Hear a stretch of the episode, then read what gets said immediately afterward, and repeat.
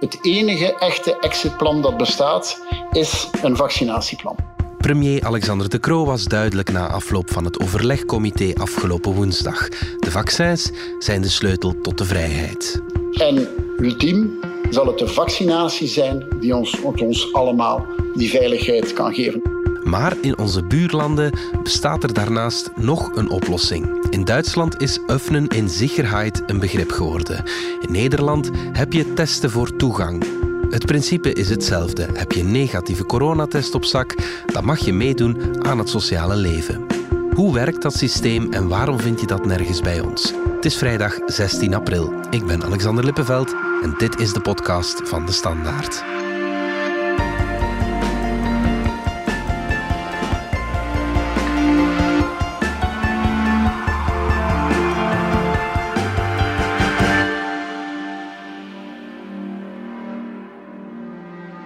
Also dann bitte kurz die Maske runter. Ich gehe mit dem Stäbchen in die Nase rein. Jeweils rechts und links. Zo, dat was schon. Vielen Dank. Corrie Hanke van onze buitenlandredactie. Jij was vorige week in het Duitse stadje Tübingen. Wat bracht je daar? Tübingen zat in Duitsland al een tijdje in het nieuws, omdat dat uh, eigenlijk een projectmodel is Um, waar men, uh, zoals zij het noemen, uh, het stadje willen open doen in alle veiligheid. En dat betekent dat je, je mag wel rondlopen in het stadje, maar als je in winkels binnen wil of naar theater wil of een terrasje wil doen, dan moet je een negatief corona-attest kunnen voorleggen.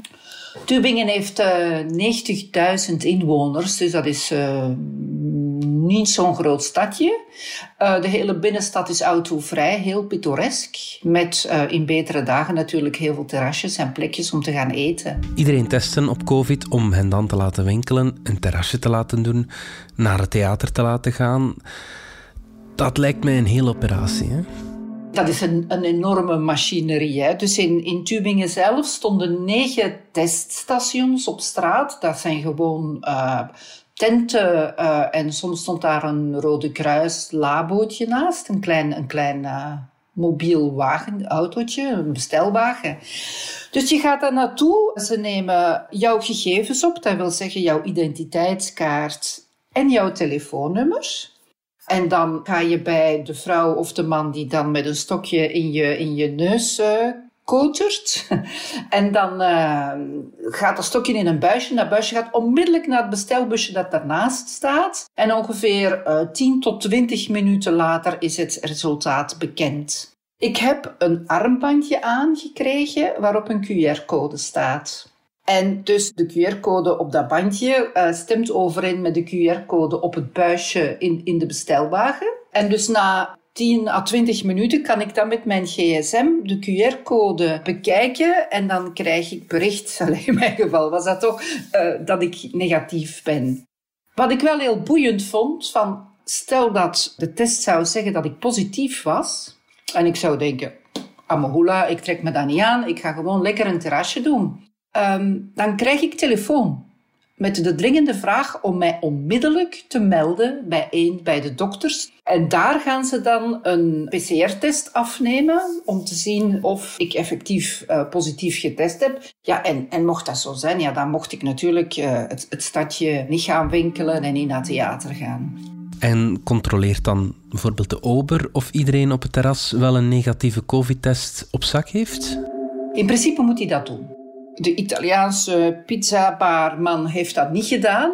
Maar ik ben s'avonds naar theater gegaan en daar is inderdaad mijn QR-code uh, gecontroleerd. Ja, ja, zeker. Aan het theater trouwens zelf stonden ook nog zelftests. Voor degenen die toch geen negatief attest op zak hadden, die konden dan vooralsnog zich daar laten testen. Wat kost je dat dan, zo'n test? Dat is volledig gratis voor, voor mij en allee, bedoel, voor de mensen die het laten doen. Het lijkt me wel een heel prijzige betoning voor het stadsbestuur. Hè? De totale kostprijs ken ik niet, maar de plaatsvervangende burgemeester die vertelde mij dat uh, een test 4,5 à 5 euro kost op dit moment. En dan moet je daar nog de loonkosten bovenop rekenen, want je moet wel voldoende mensen hebben die daar dag in dag uit willen staan. In zo elk station staan ongeveer op dagbasis 30 mensen. In shiften van uh, in, in drie ploegen. Dus hun loon, dat zijn vaak werklozen of bijvoorbeeld stadsgidsen of zo, of uh, IT-mensen die op dit moment door corona niet kunnen werken. Dus 4,5 euro tot 5 per test. En op gewone dagen doen ze er 1000 à 2000. Op hoogdagen, zoals toen het zonnetje scheen en half Duitsland naar Tübingen kwam, dan hebben ze er 10.000 op een dag gedaan. Dus dat is een, een, een hele dure hele moeilijke logistieke operatie. Want je moet ook al die, die teststations hebben. En dat was het probleem een aantal weken geleden toen het zo warm was. Mensen moesten twee uur in de rij staan om zich te laten testen. Waarom doet Tübingen dit? Als statement tegen de lockdown of omdat het ook financieel gewoon een goed idee is? Ik denk dat ze beide doen. Het statement is natuurlijk uh, in eerste uh, instantie afkomstig van de spoedarts Lisa Federley, die met dat idee is afgekomen. Die, die op zeker moment zag van, als je heel veel test, dan haal je heel snel de positieve eruit. Die isoleer je dan, dus die kunnen niet verder besmetten. Maar zowel zij als ook het stadsbestuur denken dat het op termijn een lockdown, dat dat uh, mentaal, maar ook financieel veel moeilijker vol te houden is. Dus het stadsbestuur gaat ervan uit dat ze meer inkomsten binnenkrijgen van bijvoorbeeld de, de terrasjes van de horeca en de winkels die open zijn. En ze vermoeden ook dat, omdat ze zoveel testen, dat ze grote uitbraken kunnen vermijden, waardoor bijvoorbeeld een kinderdagopvangverblijf niet moet sluiten en de ouders niet thuis moeten blijven om dan uh, op de kinderen te letten. Maar ze zijn het nog aan, aan het bestuderen, want het loopt nog het project. Maar de, de burgemeester zei dat ze dacht dat het een nuloperatie was en dat het op termijn wel financieel voordeel zou hebben. Hoe wordt het experiment in Tübingen door de rest van Duitsland beoordeeld? Zijn er bijvoorbeeld die het idee willen navolgen? Je hebt natuurlijk uh, de, de, voorstanders van een harde lockdown, uh, politici, deskundigen, die vinden dat dit niet kan. De burgemeester vertelde dat het klassieke uh, nazi-argument soms zelfs werd gebruikt van jullie experimenteren met mensen. Dus daar is wel wat kritiek op aan de ene kant. Aan de andere kant, uh, toen ik er was, Federley, dus de, de dokter, die moest bijna elke avond uh, in een videoconferentie gaan met specialisten of stadsbesturen elders in het land die heel geïnteresseerd zijn uh, hoe het gaat. Het bust wel heel erg. Er zijn heel veel steden, Saarland is nu ook aan het volgen. Het wordt opgevolgd en men wil het navolgen. Wij geloven dat het Rijk der Vrijheid terugkomt door te vaccineren en te vaccineren. Dat zei premier Alexander De Croo woensdag nog na afloop van het overlegcomité. Eigenlijk is er op al die vragen die gesteld zijn, daar is maar één antwoord op. En dat antwoord is vaccineren. Vaccineren en nog eens vaccineren. Tubingen en spoedarts Lisa Federlee lijken daar niet in te geloven, hè Corrie? Dat virus zal altijd wel bij ons in de buurt blijven op een of andere manier. We gaan dat nooit helemaal kunnen uitbannen. Dus we kunnen maar beter onze samenleving zo organiseren dat testen even normaal wordt als tandenpoetsen. Zo zei ze het letterlijk. Testen is tandenpoetsen.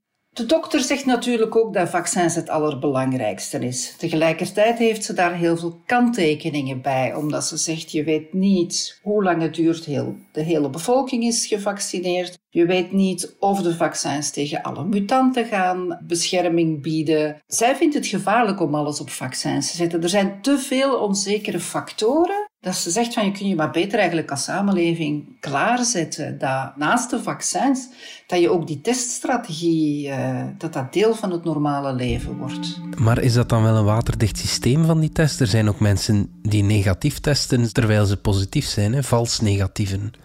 Ja, dat zei Federley ook. En dat zei het stadsbestuur ook. De dokter zei, de superverspreiders die komen er onmiddellijk uit, want die hebben zoveel virus in hun lijf en die verspreiden dat zo erg, die komen altijd uit die zelftest uit. Degenen die maar een heel klein beetje besmettelijk zijn of een heel klein beetje virus binnen hebben, dat kan zijn dat zij onder de radar blijven, maar zij is ook voorstander van in de scholen twee keer per week te testen, in de bedrijven twee keer per week te testen. Zij zegt zodra dat iemand die een klein beetje besmet is, uh, een, een superverspreider wordt, dan gaat hij wel de volgende keer bij dat testen eruit komen. En dan is het moment om hem of haar te isoleren en in quarantaine te zetten. Tübingen ziet het systeem als een experiment. Is het ook een positief experiment? De infectiecijfers zijn vrij goed in Tübingen. Ze zijn veel lager dan de rest in Duitsland begonnen, gewoon omdat Federley eigenlijk al van vorig jaar april aan het testen is. Dus ze zijn lager begonnen dan de rest van Duitsland. En dan zijn ze een beetje gestegen toen ineens uit heel Duitsland alle toeristen daar in het zonnetje kwamen zitten. Dan hebben ze Tübingen uh, gesloten voor toeristen. En sindsdien is het cijfer terug aan het zakken. Dat bewijst voor Federley dat het, dat het wel werkt omdat direct iemand die besmet is eruit wordt gehaald. Tegelijk zegt ze van, we krijgen zoveel aanvragen, er is zoveel interesse voor. Ik heb het gevoel dat zij niet kan geloven dat het op 18 april gaat afgelopen zijn. We zijn terug na de reclame. Jij bent niet radioactief, want je luistert naar podcast en niet naar de radio. Maar wat is radioactiviteit eigenlijk? Luister via nucleairforum.be podcast naar de boeiende podcastreeks Naar de Kern en kom alles te weten over kerntechnologie. Nicolas van Ecken van onze binnenlandredactie. We hadden het net met collega Corrie Hanke over het testen in Tübingen in Duitsland. Ook Nederland heeft een vergelijkbaar initiatief, hè?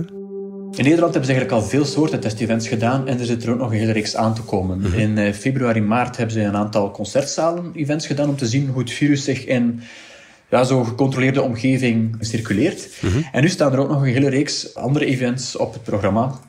Er is een lijstje gepubliceerd door de Nederlandse Rijksoverheid. Mhm. Dat gaat van uh, squashen in Utrecht over public viewing van de bekerfinale voetbal natuurlijk, waar 3000 mensen op aanwezig zullen kunnen zijn. Okay. Over yogalessen, het trainingsinstuiven van turnen. Dus ze zijn er echt wel, ze hebben een heel programma. Het gaat heel breed. Met heel veel events uh, die, ja, die nu gecontroleerd zullen verlopen om te zien hoe dat normale leven zonder tussen aanhalingstekens weer kan worden opgepikt. En als we even terugkijken naar wat ze in Nederland al hebben gedaan, zijn we daar met een organisatie die Field Lab heet en ook academische input heeft uiteraard, mm getest hoe het virus zich in binnenruimtes kan overzetten. Mm en eigenlijk is dat allemaal vrij goed verlopen. Uh, ja. Het belangrijkste wel is dat iedereen vooraf een sneltest ondergaat. Dat hebben die tests die al zijn gebeurd uh, en degenen die nu op het programma staan allemaal met elkaar uh, gemeen. Ja. Men kan er pas naartoe als men een negatieve sneltest heeft afgelegd. Ja, absoluut. Hoe, hoe gaat het concreet in zijn werk? Wel, voor de zaken die nu dus zullen beginnen, ja, uiteraard moet men eerst een toegangsticket kopen voor het uh, museum of het theater. Mm -hmm. En dan moet er een sneltest worden afgenomen, zo dicht mogelijk bij het bezoek zelf. Mm -hmm. Dus binnen de 40 uur, maar maximaal 24 uur voor het begin van het evenement, moet men zich laten testen. Mm -hmm. Ze krijgen meteen de uitslag van die test. Wie negatief getest is, dan krijgt die ook een uh, unieke code. En die code wordt via een uh, app omgezet in een digitaal testbewijs. Ja. En daarmee gaat men dan uh, ja, naar, die, naar die activiteit. Ja, en dat is dan met zo'n zo'n sneltest dus voor de duidelijkheid, dat is er zo één die diep in je neus gaat, hè, tot, uh, tot het einde. Er bestaan verschillende soorten sneltesten. Mm -hmm. De sneltest, het belangrijkste daarvan is uiteraard dat hij snel resultaat geeft. Mm -hmm. En er zijn grosso modo twee categorieën.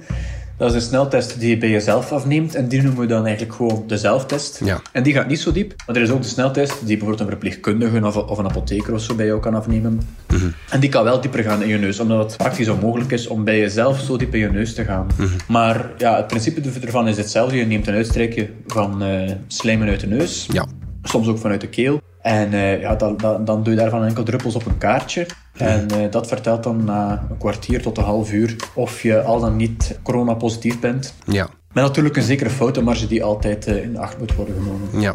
En wat waren de resultaten van die testevents? De resultaten van die testevents die al zijn geweest in Nederland, die waren ook zeer interessant. Het begon er uiteraard allemaal mee dat ze zich moesten laten testen. Mm -hmm. uh, 82% van de bezoekers heeft dat ook gedaan. Mm -hmm. En volgens Field Lab, dus uh, de organisatie die dat allemaal in goede banen moest leiden, heeft op die testevents, uh, is er daar geen enkele besmetting geweest. Mm -hmm. Nu, tijdens dat hele experiment was het aantal contacten binnen anderhalve meter van langer dan een kwartier, dus de hoogrisicocontacten ook zeer beperkt. Het hoogste aantal was tijdens een congres, waar mensen elkaar wel actief opzochten in de foyer. En dan bij een theater, waar de contacten meer beperkt. Um, er was een groep die naast elkaar zat, zonder tussenstoel en in de pauze naar de foyer ging. Ja. Dus die hadden natuurlijk meer contacten dan de andere groepen die niet naar de foyer gingen. Ja. Die andere groep die hield dan wel een plaats tussen en ging niet naar de foyer, maar nam vooraf een hapje en een drankje mee naar de zaal. Ja. Dus ja, zo dat, dat goochelen wat met die parameters, dat is allemaal zeer interessant natuurlijk. In België staan wij zover nog niet, hè? Nee, dat klopt. Op het jongste overlegcomité is er verteld geweest dat er nu ook zo'n testevents hier zullen plaatsvinden, een dertigtal de komende weken. Die um, piloot- en proefprojecten, cultuur, evenementen en, uh, en sport, die zullen goed wetenschappelijk ondersteund moeten worden, maar moeten ons helpen om op termijn de heropeningen goed te kunnen uh, voorbereiden. Maar nu op dit moment is eigenlijk nog niet duidelijk wat dat precies zal inhouden. Mhm. Nu, het is wel belangrijk dat dat misschien snel begint te komen, want die events zoals in Duitsland en in Nederland, ik denk wel dat de psychologische waarde daarvan niet te onderschatten is. Want dat, ja, het grote woord perspectief valt dan. Hè. Het is tof om te zien dat je overheid bezig is met onderzoeken hoe zo'n dingen kunnen plaatsvinden. Ook al ben je er niet bij, ook al is het effect daarvan op lange termijn misschien verwaarloosbaar, omdat ja, ja, het is inderdaad maar voor de happy few. En het zal ook niet ertoe leiden dat we sneller weer eh, volle concertzalen zullen hebben. Mhm. Maar het idee dat het wordt onderzocht, kan wel moed geven natuurlijk. Dit betreft de zelftests. Dit zijn testen, sneltesten, die uitgevoerd worden van A tot Z door de burger zelf thuis. U neemt het staal af met een korte, dikke wisser, die u zo'n 2 tot 4 centimeter in elk neusgat steekt en ronddraait. Zelftests zullen vanaf nu dus beschikbaar zijn in de apotheken. Wij kunnen ook sneltests kopen, zoals viroloog Steven van Gucht van Cienzano zei. Wat kan je daarmee, Nicolas, als je een negatief resultaat hebt? Ja, de sneltests die nu worden verkocht in ons land, het kader daarvoor is vrij beperkt eigenlijk. Het is een soort extra veiligheidsmaatregel die kan worden genomen boven de al bekende die al jaren gelden van beperk je contacten, was je handen, eh, draag een mondmasker enzovoort. Zoals het eh, enkele dagen geleden is aangekondigd geweest, is de bedoeling van die sneltests die in de apotheek te koop zijn vooral stel dat je eh, met je zieke moeder of zo naar het ziekenhuis wil en je wil zeker zijn dat je zelf niet besmettelijk bent als je samen met haar in de auto zit, dan kun je bij jezelf snel zo'n test afnemen. U doet dit niet om een feestje te organiseren, maar wel uit bezorgdheid voor uw naaste. Misschien hebt u een afspraak met uw knuffelcontact en wil u weten of u veilig kan samenkomen. Een zelftest kan dan een extra voorzorg betekenen. Op termijn zou het ook de bedoeling zijn dat bijvoorbeeld restaurateurs of caféhouders zichzelf en het personeel regelmatig testen, dat dan ook bekendmaken aan de ruit of zo, als een soort van kwaliteitslabel. Ja. Maar het is duidelijk dat ja, de context waarin dat die sneltests hier nu worden gebruikt voorlopig veel beperkter is dan wat er in Nederland of eh, in Tübingen eh, gebeurt. Ja, En dat is wel vervelend dat, dat onze buurlanden eh, daar al verder in, in staan dan wij. ja. Ik denk dat het ermee te maken heeft dat men in het najaar hier eerst de PCR-capaciteitstest. De PCR-test is de gouden standaard als het gaat over coronatests. De capaciteit daarvan heeft men heel sterk willen opkrikken, omdat dat ook echt nodig was. Zeker in de tweede golf was dat acuut. ja. En er is heel veel aandacht daarnaar gegaan. Dan is die vaccinatiecampagne erbij gekomen. En daardoor ja, is de aandacht voor zo'n testevents eigenlijk heel lang eh, heel beperkt gebleven. En begint dat nu pas eh, op te borrelen in ons land. Ja, ja, ja oké. Wanneer kunnen we de eerste testevents verwachten, denk je? Ja, dat kan, dat kan ieder moment zijn. Eh, dus op het overlegcomité van afgelopen woensdag is dat eh, verteld geweest dat dat ging worden getest. De premier heeft gezegd de protocollen, hè, zoals dat dan heet, daarvoor moeten nu worden eh, bepaald. Ehm, hopelijk komt daar snel duidelijkheid over, want ja, behalve het... moet ik het zeggen, het virologische, epidemiologische, de inzichten die daarvan kunnen komen, is het ook, ja, dat maatschappelijk-psychologische effect daarvan is ook niet te onderschatten. Samen met al die andere maatregelen natuurlijk, eh, die worden eh, aangepast. Maar nogmaals, ja, de waarde daarvan op lange termijn en wat dat betekent voor de heropening van concertzalen en restaurants enzovoort, is, is twijfelachtig, denk ik. Eh, omdat el- elke context is weer anders en de vraag is ook in welke mate dat het mogelijk is voor elke setting, voor elk restaurant, elk concert, om zich aan die parameters te houden. Dat is allemaal niet zo evident. Maar nou, ja, het idee dat het gebeurt is wel tof natuurlijk. Ja, maar hoe meer test-events je organiseert, hoe meer ja, sluitende conclusies je misschien wel, wel kan trekken. En op termijn zal dat wel zijn nut hebben. hè. Ja, want ehm, ook al is deze pandemie intussen een jaar bezig, er zijn nog altijd zoveel vraagtekens over hoe het virus zich eigenlijk verspreidt. Hoor. Het is niet omdat er al veel is over onderzocht, veel over is gepubliceerd, omdat de media er ook veel over berichten, dat alles daarom duidelijk is. Er blijven gewoon rare kronkels in hoe het virus zich eh, voortbeweegt. Mhm. Maar ik onthoud binnenkort toch ook test-events bij ons. En hopelijk eh, kunnen we daaraan deelnemen, hè, Nicolas? Hopelijk, ja. Wat zou wij graag doen? ik zou wel graag naar een concertje gaan. Ja, ik ook wel. Ik heb zelfs al tickets voor een paar concerten, maar Goed. Nicolas van Hekken, dankjewel. met veel plezier. Dit was de podcast van De Standaard. Bedankt voor het luisteren. Reageren kan via podcast.standaard.be. Alle credits vind je op standaard.be-podcast. Maandag zijn we er opnieuw. Thank